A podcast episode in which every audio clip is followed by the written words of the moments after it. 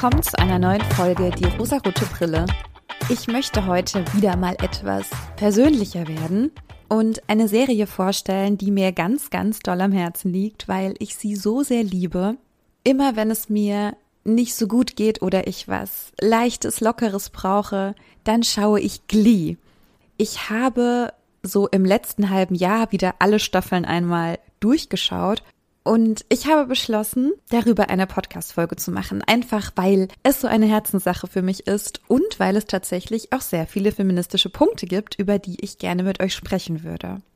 Also ein bisschen eigennützig ist diese Aufnahme auch, aber es geht auch wieder um Feminismus. Glee ist schon eine etwas ältere Serie. Sie ist von 2009 bis 2015 in sechs Staffeln erschienen und wurde kreiert von Ryan Murphy und Brett Feldchuck. Ich liebe alles von diesen beiden. Ich finde, sie machen großartige Serien.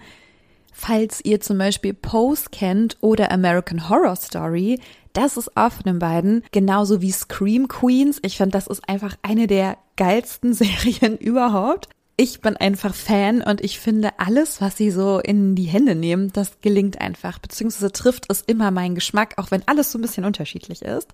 Aber gerade so der Humor, der sich so durch diese ganzen Serien zieht, der ist schon sehr, sehr ähnlich und der ist schon sehr witzig, finde ich. Worum geht es denn in Glee?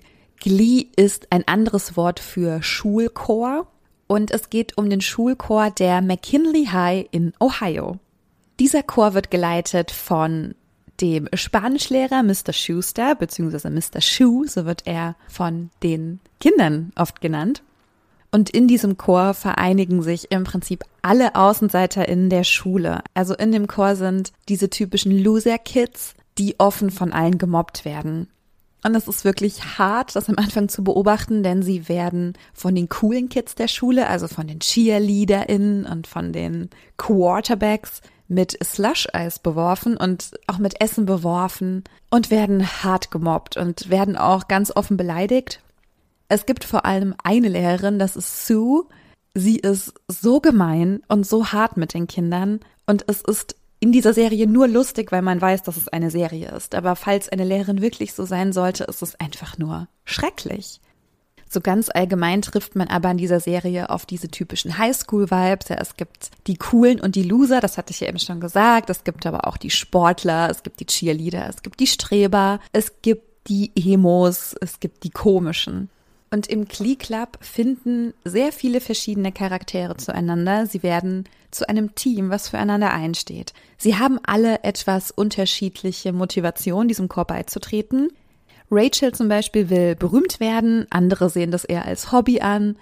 Manche sind auch SpionInnen der Sportlehrerin. Es gibt ganz unterschiedliche Leute, die in diesem Chor sind. Natürlich wird in dieser Serie sehr, sehr viel gesungen, denn es geht um einen Chor. Das ist etwas, was mich total abholt. Ich liebe Musik in Film und Serien. Ich weine da immer sehr, sehr doll. Also vor allem, wenn sie dann irgendwie alle sich zueinander bekennen und dann singen sie Lean on Me und dann heule ich einfach stundenlang. Oder als sie zum Beispiel in Staffel 3 die Regionals gewinnen. Das ist einfach super berührend. Die Regionals sind nämlich Wettbewerbe, die regelmäßig stattfinden. Also es gibt einen Regionalwettbewerb und diejenigen, die in diesem Regionalwettbewerb dann gewinnen, die dürfen zu den Nationalmeisterschaften sozusagen. Und wir begleiten den Glee Club jedes Jahr dabei, wie sie erst bei den Sectionals sind, bei den Regionals und dann bei den Nationals. Das ist so das Ziel. Ja, sie wollen die Besten des Landes werden und ja, sie schaffen es auch mehrere Male, die Besten zu sein. Grundsätzlich passen aber die Songs, die gespielt werden, die gesungen werden, immer sehr gut zu der Person, die sie singt oder auch zum Thema der Folge. Ich weiß gar nicht, was das so genau bei mir ist, aber mich berührt das ganz, ganz stark. Also mich berührt Musik und mich berührt dann auch dieser Kontext mit der Musik. Es ist einfach wunderschön. Und das ist der Grund, warum ich hier sitze. Denn Glee ist für mich so ein Herzensthema. Es macht so viel Spaß. Es ist so schön. Es berührt mich. Und das sind alles Indikatoren für mich, bei denen ich sage, das macht eine Serie zu einer guten Serie. Ich hatte schon gesagt, dass es zahlreiche feministische Themen gibt und ich würde auf so ein paar Themen etwas genauer eingehen und euch ein bisschen was darüber erzählen, damit ihr so einen Eindruck bekommt. Wie gesagt, es sind ja sechs Staffeln mit immer ungefähr 20, 22 Folgen. Also es gibt sehr viele Folgen. Man lernt sehr viele Charaktere kennen. Es gibt so ein paar Charaktere, die ziehen sich von Staffel 1 bis 6. Es gibt aber auch welche, die kommen und gehen. Und alle wachsen einen auf irgendeine Art und Weise auch ans Herz. Ja, also es ist sehr komplex. Das ist ja immer so bei Serien mit sehr vielen Staffeln. Also falls ihr die Serie noch gar nicht kennt und anfangt, dann werdet ihr wahrscheinlich jetzt sehr viel gespoilert, aber dann müsst ihr jetzt einfach durch. Das erste feministische Thema, was mir aufgefallen ist, was auch mehrfach in der Serie vorkommt, ist das Thema Mutterschaft. In der ersten Staffel wird die Cheerleaderin Quinn bei ihrem ersten Mal schwanger, allerdings nicht von ihrem Freund. Sie hat mit einem anderen Jungen geschlafen, weil sie betrunken war und weil sie sich dick gefühlt hat. Das sagt sie selbst so. Sie wollte Bestätigung und ist dabei leider ungewollt schwanger geworden. Quinn beichtet es ihren Eltern und diese lehnen sie ab und sagen, ja, so haben wir dich nicht erzogen. Quinn bittet sie weint um Hilfe und ihre Eltern schmeißen sie raus, woraufhin sie dann bei ihrem Freund Finn und bei seiner Mutter aufgenommen wird muss dazu sagen, Finns Mom ist ganz, ganz süß. Sie taucht auch noch ganz, ganz lange auf in dieser Serie. Sie ist eine ganz, ganz süße Herzensmaus. Aber wie tragisch ist es für Quinn, dass sie in einer Notsituation ist und ihre Eltern sie nicht unterstützen. Das ist schon sehr hart. Sie bekommt letzten Endes auch das Baby und gibt es zur Adoption frei. Das Thema ungewollte Mutterschaft taucht auch noch ein zweites Mal auf. Rachel hat zwei Dads und sie findet heraus, dass ihre leibliche Mutter die Chorleiterin einer anderen Schule ist. Wie sollte es auch anders sein, ne? Rachel hat große Sehnsucht nach ihr. Sie möchte sich mit ihrer leiblichen Mutter identifizieren. Sie möchte eine Beziehung aufbauen. Aber Shelby möchte das nach wie vor nicht. Sie sagt ihr auch ganz deutlich, ich wollte nie eine Mutter sein. Ich möchte auch jetzt keine Mutter sein. Das finde ich richtig stark. Denn auch wenn sie Rachel jetzt trifft und weiß, das ist irgendwie meine DNA, die da vor mir steht, aber ich kann für dich keine Mutter sein, weil ich dich gar nicht kenne, ich die Verantwortung für dich nicht habe und du hast ja Eltern. Und sie lehnt, ja, dieses Drängen von Rachel, das lehnt sie ab. Und ich finde das in dem Zusammenhang echt stark, weil sie ja trotzdem Verantwortung für ihr Handeln übernimmt. Man mag es erstmal ein bisschen komisch finden, dass Shelby irgendwann Quins Baby adoptiert aber sie struggelt auch damit. Also sie fragt sich so ein bisschen, ob sie das bereut hat, nie früher Mutter geworden zu sein. Auch als sie Quins Baby adoptiert, ist sie unsicher. Sie weiß nicht, ob sie alles richtig macht. Dann gibt es auch die Situation, dass Quinn ihre Tochter zurückhaben möchte. Es ist alles ein bisschen verzwickt und läuft wahrscheinlich auch nicht im realen Leben genauso ab. Aber dieser Struggle einer Frau, die nicht so richtig weiß, hätte ich Kinder bekommen sollen oder nicht, ist es jetzt der richtige Zeitpunkt oder gibt es diesen Zeitpunkt vielleicht gar nicht, das fand ich ziemlich spannend. Die Sportlerin Sue, die den Glee Club ja so unfassbar hasst, hat leider keine tolle Mutter. Diese hat ihre Kinder verlassen und sie redet sich auch nach sehr vielen Jahren immer noch raus und ist der Meinung, sie habe nichts falsch gemacht. Man merkt aber, wie sehr Sue das belastet ich habe schon wieder Probleme mit diesem S, ne? Sears Who. Ihr kennt's ja nicht anders von mir. Sue jedenfalls heiratet sich selbst als Symbol der Emanzipation von ihrer Mutter und Sue bekommt sehr spät auch noch ein eigenes Kind, bei dem auch sie das Gefühl hat, sie müsse es besser machen, sie müsste eine bessere Mom sein, als es ihre Mom war.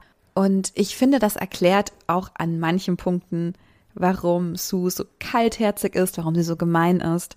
Aber klar, wir wissen nicht genug über ihre Kindheit, außer dass ihre Mutter wohl nie da war. Und einen Vater gab es, glaube ich, nicht. Also ein Kind, was immer auf sich allein gestellt war, plus noch für die Schwester sorgen musste, das ist schon ziemlich hart. Im Glee Club treffen sich auch zwei Jungs, das sind Puck und Jake. Das sind Halbbrüder, sie haben den gleichen Dad. Dieser hat zwei Söhne im gleichen Alter, weil er beide Mütter belogen hat. Es ist ein absoluter Traummann offensichtlich. Was das Schöne aber ist, die beiden Mütter, die beiden Frauen treffen sich und anstatt sich gegenseitig zu hassen, sich Vorwürfe zu machen, du hast mir den Mann gestohlen, nein, du hast mir den Mann gestohlen, so war es ja auch nicht, aber sie erkennen ihre Gemeinsamkeiten. Sie erkennen, dass sie beide eine Scheißzeit hatten, beide belogen wurden, beide alleinerziehend sind und connecten so ein bisschen. Und das fand ich auf jeden Fall richtig schön, denn es wird uns ja sehr oft dargestellt, dass Frauen einander hassen, weil ja alle den gleichen Mann wollen und nie der Fehler beim Mann gesucht wird und ich fand hier die Lösung sehr, sehr gut, denn der Vater hat einen Fehler gemacht. Er war auch für beide Söhne übrigens nicht da, also er kümmert sich natürlich um keinen seiner Söhne und man hat gemerkt, dass diese beiden Frauen das erkannt haben und nun zueinander halten. Ein weiteres Thema in der Serie ist, ich nenne es mal im großen Rahmen Sexualität oder Identität, also alles, was auch mit Beziehung und Dating zu tun hat und mit Erfahrungen, die man als junger Mensch macht. Dazu habe ich mir aufgeschrieben, dass es einen Zölibat-Club gibt. Das ist ja in Amerika irgendwie so ein Ding. Ich weiß nicht, ob es in anderen Ländern auch so ein Ding ist, aber aus amerikanischen Serien kennt man sowas ja. Quinn als die Teenage Mom ist auch noch die Vorsitzende. Das meine ich mit, die haben geilen Humor. Und Quinn ist auch diejenige, die mit ihrem Vater zu diesem Vater-Tochter-Ball geht, wo die Tochter die Jungfräulichkeit bis zur Ehe verspricht. Da möchte man einfach brechen. Diese Bälle heißen die White Balls. Ich weiß es gerade nicht so genau. Vielleicht verwechsel ich das auch. Jedenfalls tragen aber die jungen Mädchen bei diesen Balls weiße Kleider. Also es sieht wirklich so aus, als würden sie ihren Vater heiraten und sie versprechen ihrem Vater, dass sie keinen Sex haben werden, bis sie verheiratet sind. Geht's noch absurder? Rachel kommt auch in diesen Zölibat-Club und ist dem erstmal ganz zugetan und offen, aber merkt irgendwann, dass das nicht zu ihr passt und sie sagt auch, dass das alles Blödsinn sei. Mädchen haben nämlich genauso viel Lust auf Sex wie Jungs und es ist besser aufzuklären, als enthaltsam zu sein. Yes. Wir haben in der Serie auch einen queeren Charakter. Nicht nur einen, aber zu Beginn haben wir Kurt. Kurt ist homosexuell. Sein Vater weiß das nicht und er möchte es ihm aber sagen. Er hat immer Angst gehabt, er hat es immer versteckt, er hat sich immer geschämt, weil er seinem Vater gefallen wollte, ihm imponieren wollte. Er wird sogar Footballer, obwohl es überhaupt nicht seine Welt ist und er das gar nicht mag aber er hat so Angst vor der Reaktion seines Vaters und er will ihm einfach so gerne gefallen, dass er sich nicht traut, sein wahres Ich zu leben. Aber irgendwann tut er das und er tanzt Beyoncé's Single Ladies. Es ist einfach eine ganz, ganz süße Folge. Und er sagt es seinem Vater und sein Vater sagt auch was ganz Süßes. Er sagt, ja, Kurt, ich weiß das, seit du drei bist. Es ist nicht das, was ich mir gewünscht habe, aber ich liebe dich und danke, dass du es mir gesagt hast. Ich meine, wie süß. Und wenn man Kurts Vater kennenlernt, der übrigens Bert heißt, ja, Bert und Kurt, der ist nicht so krass liebevoll und zugewandt. Er ist schon so ein bisschen hart und ein bisschen stark und man versteht auch irgendwann, warum er das, glaube ich, immer sein möchte, weil Kurts Mutter ist verstorben und er war dann so der einzige Erziehungsberechtigte und er hat so nur versucht, das Beste für seinen Sohn zu tun und ihn zu einem echten Mann zu machen, obwohl er wusste, Kurt ist nicht dieser männliche Mann. Aber die beiden sind einfach richtig süß zusammen. Und Kurts Vater klärt ihn auch irgendwann auf über Sex und Verhütung. Ein bisschen zu spät, denn da hat Kurt auch schon eine Beziehung. Er sagt aber auch zu ihm, dass Homosex also zwischen zwei Männern, auch nochmal was anderes sei. Denn zwei Männer, die aufeinandertreffen und eine ganz bestimmte Vorstellung von Sex haben, wie man ihn vielleicht auch in Pornos sieht, das kann auch nach hinten losgehen. Und man merkt, er ist ein bisschen unbeholfen damit, aber er macht das sehr, sehr gut und ich finde, er hat auch recht. Er hat da was ganz Wichtiges gesagt, denn das erste Mal ist einfach immer krass und man weiß nicht so richtig, was man tun soll. Und ja, wenn eben zwei Menschen aufeinandertreffen, die das Gefühl haben, man muss das so machen wie im Porno, das ist ja bei Heteroparen nicht anders, ich weiß nicht so richtig, ob dann wirklich Zufriedenheit auf beiden Seiten rauskommt. Ich glaube nicht.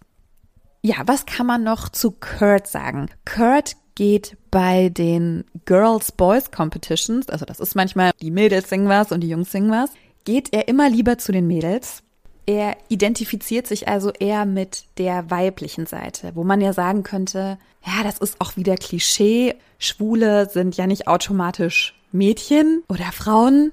Aber es hat in dem Zusammenhang eben nicht diese Klischeekeule an sich, sondern etwas ganz Aufnehmendes, weil auch diese Gruppe einfach sehr aufnehmend ist und weil alle das genauso akzeptieren, wie es ist.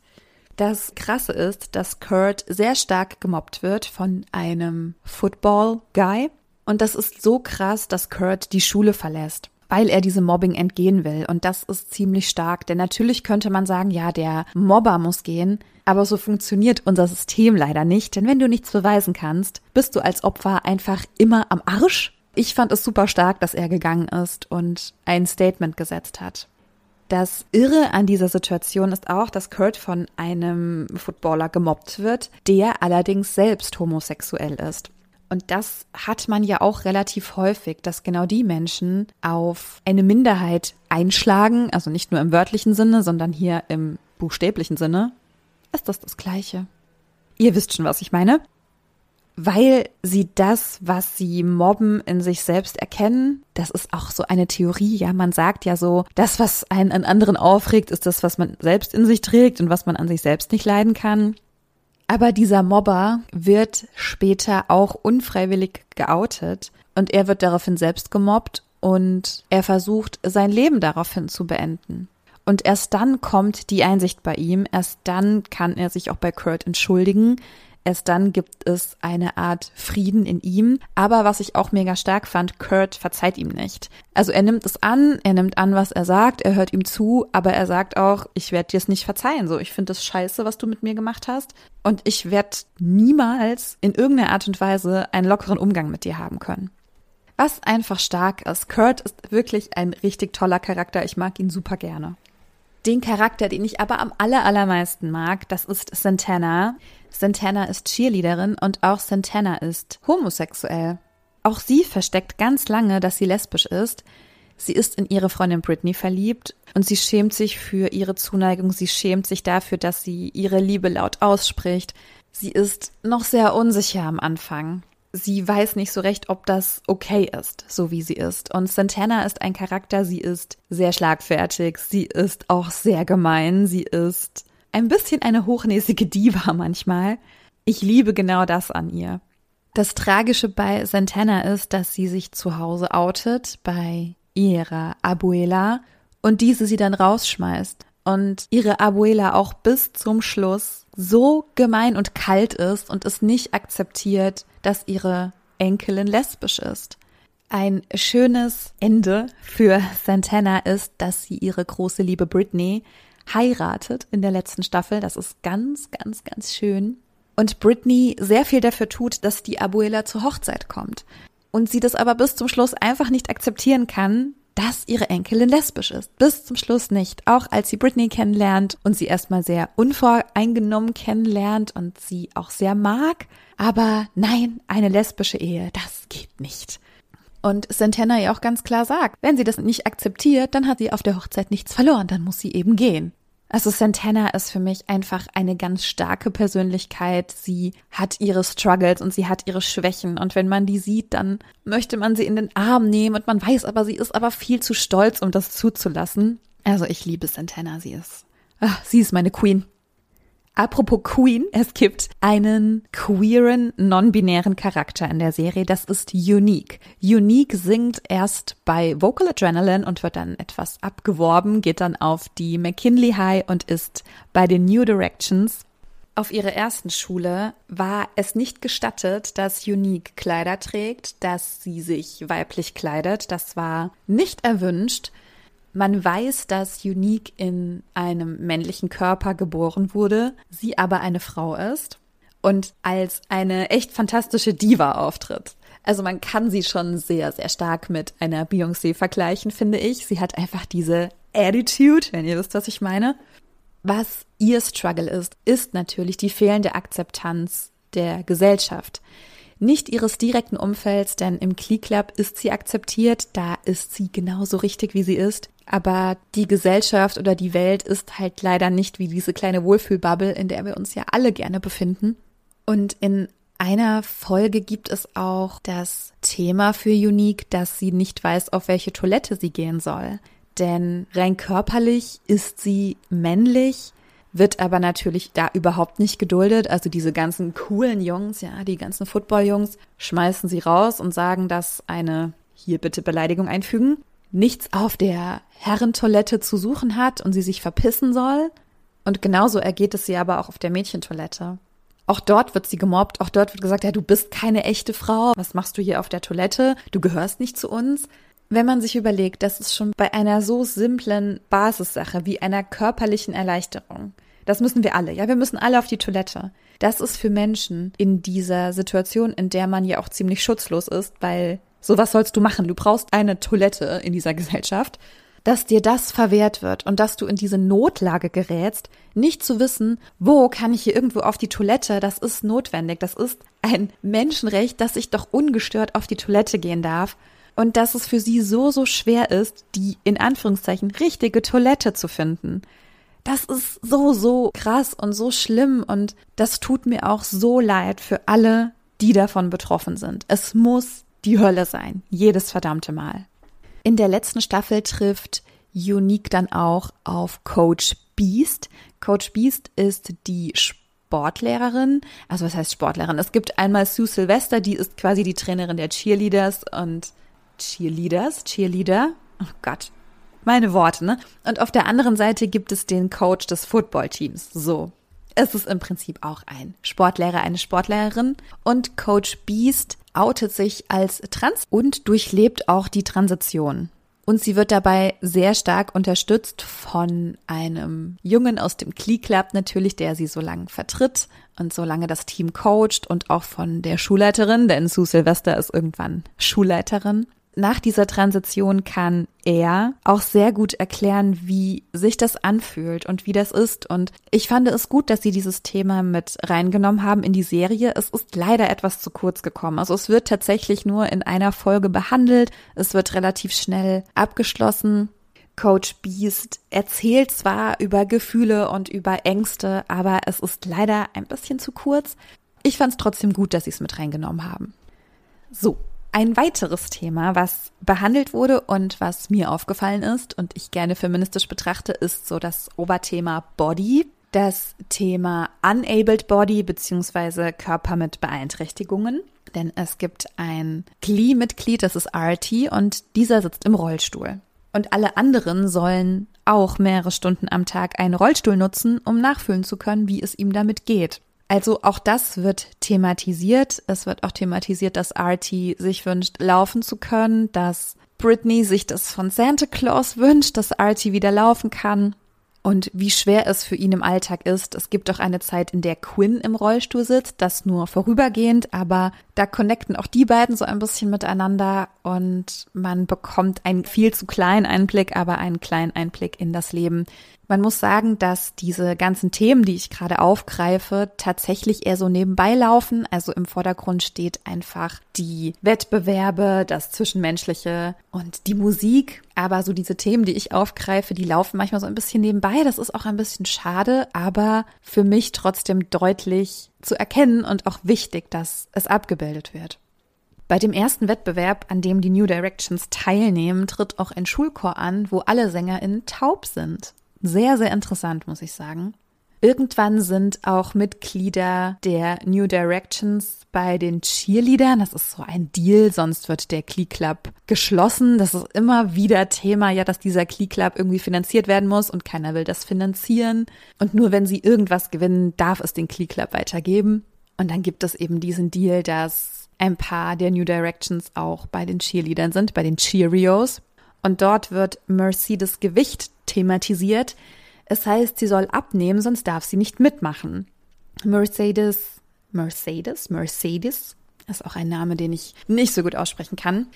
Mercedes hungert und fällt in Ohnmacht. Und Quinn erzählt ihr, dass sie das auch immer gemacht hat. Sie hat immer gehungert und ihr Hunger wurde nur unfreiwillig durch ihre Schwangerschaft beendet. Und erst seit dieser Schwangerschaft hungert sie nicht mehr, um in irgendein bestimmtes Körperbild hineinzupassen.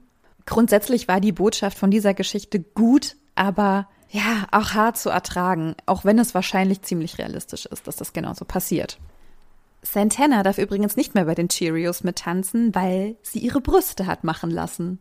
Das ist offenbar auch ein Ausschlusskriterium. Auch Rachel überlegt, ob sie sich die Nase verkleinern lässt. Sie tut es letzten Endes nicht, aber auch das wird thematisiert. Und auch emotionales Essen ist ein Thema. Zwei Klee Club Mitglieder sind im Clinch. Ich finde, es gibt irgendwie kein besseres Wort als Clinch. Kitty näht Marleys Bühnenoutfits enger, damit diese denkt, sie sei zu dick. Marley schämt sich sehr für ihre Mom, weil ihre Mom dick ist, weil sie arm sind und weil ihre Mom die Küchenhilfe in der Schule ist. Und wir erfahren etwas darüber, warum das so gekommen ist und warum Marleys Mom und auch Marley emotional essen, warum sie mit ihren Körpern strugglen. Natürlich spielt auch das Thema Popkultur eine große Rolle in der Serie.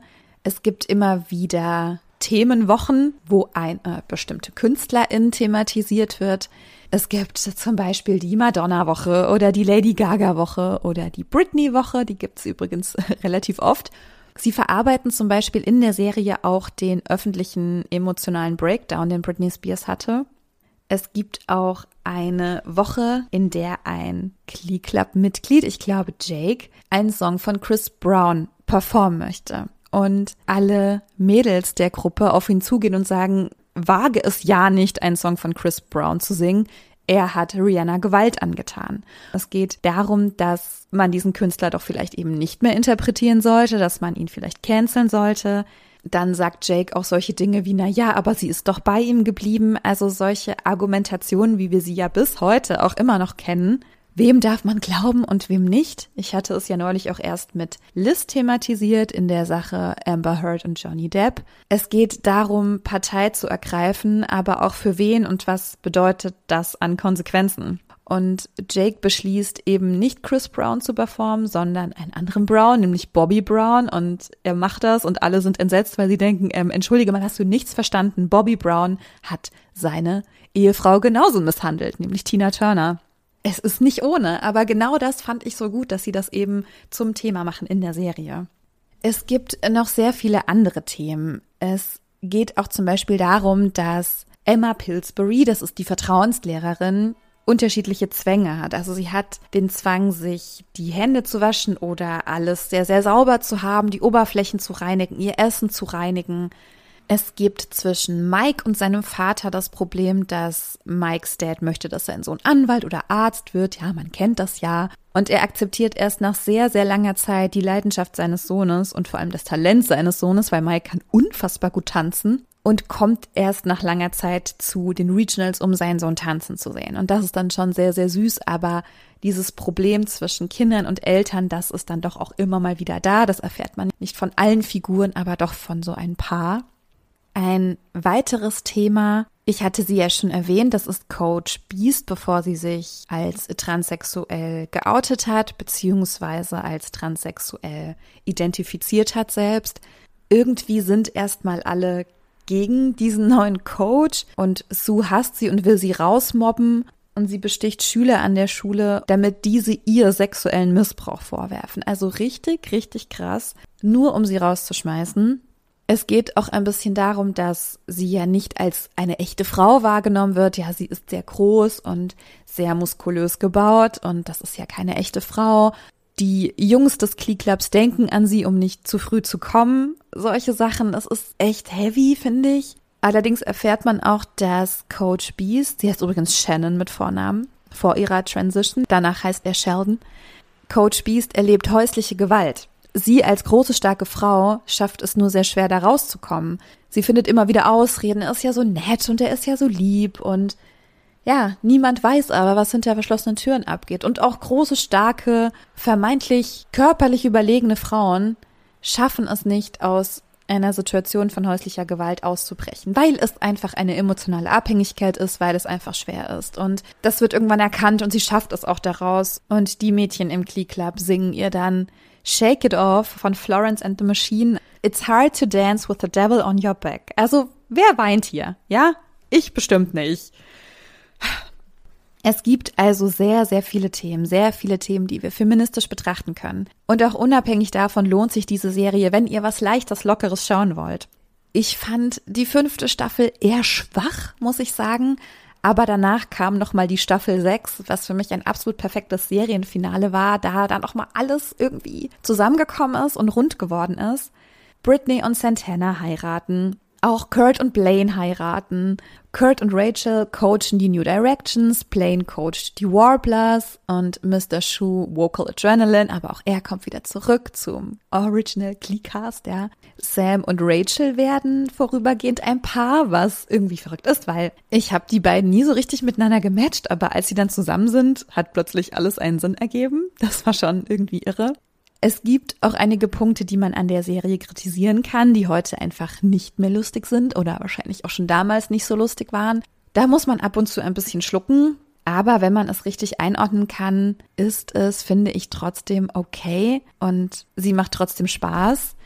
Was ich sehr, sehr krass finde, ist, dass es ja so diesen Klee-Fluch gibt, da ja schon einige Mitglieder des Casts verstorben sind. Und auch manche Aussagen, die so in der Serie getroffen werden, machen dann so die realen Ereignisse ziemlich bitter. Okay, ich muss eine Triggerwarnung aussprechen, aber für alle, die es interessiert, es gibt den Noah Puckerman in der Serie, der Puck, und dieser wird gespielt von Mark Selling. Und es gibt eine Szene in der Serie, in der Puck zu Kitty sagt, bist du denn eigentlich minderjährig oder können wir schon Sex haben? So in der Art, also so sinngemäß. Der Schauspieler Mark Selling wurde inhaftiert aufgrund des Besitzes von Kinderpornografie. Also wenn man das weiß, dann ist diese Aussage irgendwie schlimm. Es ist ja leider auch so, dass Corey Monteith, der von Anfang an dabei war in der Serie, auch verstorben ist an einer Überdosis. Es ist ziemlich bitter, aber der bitterste Tod, finde ich, ist leider der von Naya Rivera, die ja meine geliebte Santana gespielt hat, die bei einem Bootsausflug leider verstorben ist. Und das macht es, finde ich, so hart, dass eben dann nochmal zu schauen, vor allem Cory Monteith ist während der laufenden Staffel, also während des Drehs, verstorben und sie mussten auch seine Serienfigur sterben lassen. Und man merkt an einigen Stellen, dass der Cast die Traurigkeit und die Betroffenheit eben nicht spielen muss. Und das ist, oh, das geht einem schon sehr nahe. Also ich finde, Glee ist in die reale Welt übertragen eine krass tragische Serie. Aber wenn wir uns auf die Serie konzentrieren und wenn wir uns anschauen, was darin passiert, dann macht sie hauptsächlich Spaß, dann berührt sie. Man hat wirklich viele Momente, wo man mitfiebert, wo man sich wünscht, oh Gott, bitte lass sie die Regionals oder Nationals gewinnen wo man sauer wird, wo man traurig ist, wo die Musik einen so abholt. Und ich meine, die Musik, die ist so, so toll. Also ich habe eine Playlist mit meinen Lieblingssongs. Das umfasst so ungefähr, ich weiß nicht, 250 Titel und 200 davon sind ähm, vom Kleecast. Also, falls ihr es noch nicht gemerkt haben solltet, ich bin Fan. Ja, ich bin einfach riesiger Fan. Und vielleicht kennt ihr Glee ja auch. Vielleicht habt ihr auch Lust bekommen, es euch mal anzuschauen. Und sollte dem so sein, wünsche ich euch natürlich sehr viel Spaß. Euch erwarten sechs volle Staffeln.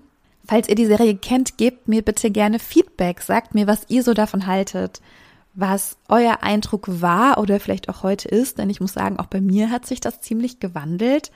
Und klar, mit dem feministischen Blick ist es ein anderes Konsumieren der Serie als noch vorher. Ich wünsche euch auf jeden Fall sehr viel Spaß und ich würde mich freuen, wenn wir uns in der nächsten Woche wieder hören, wenn ihr mir Feedback schreibt, wenn ihr den Beitrag liked, wenn ihr die Folge weiterleitet, wenn ihr euren Friends erzählt. All das macht mich froh. Und dann hören wir uns wieder in der nächsten Woche, ihr Lieben. Bis dann.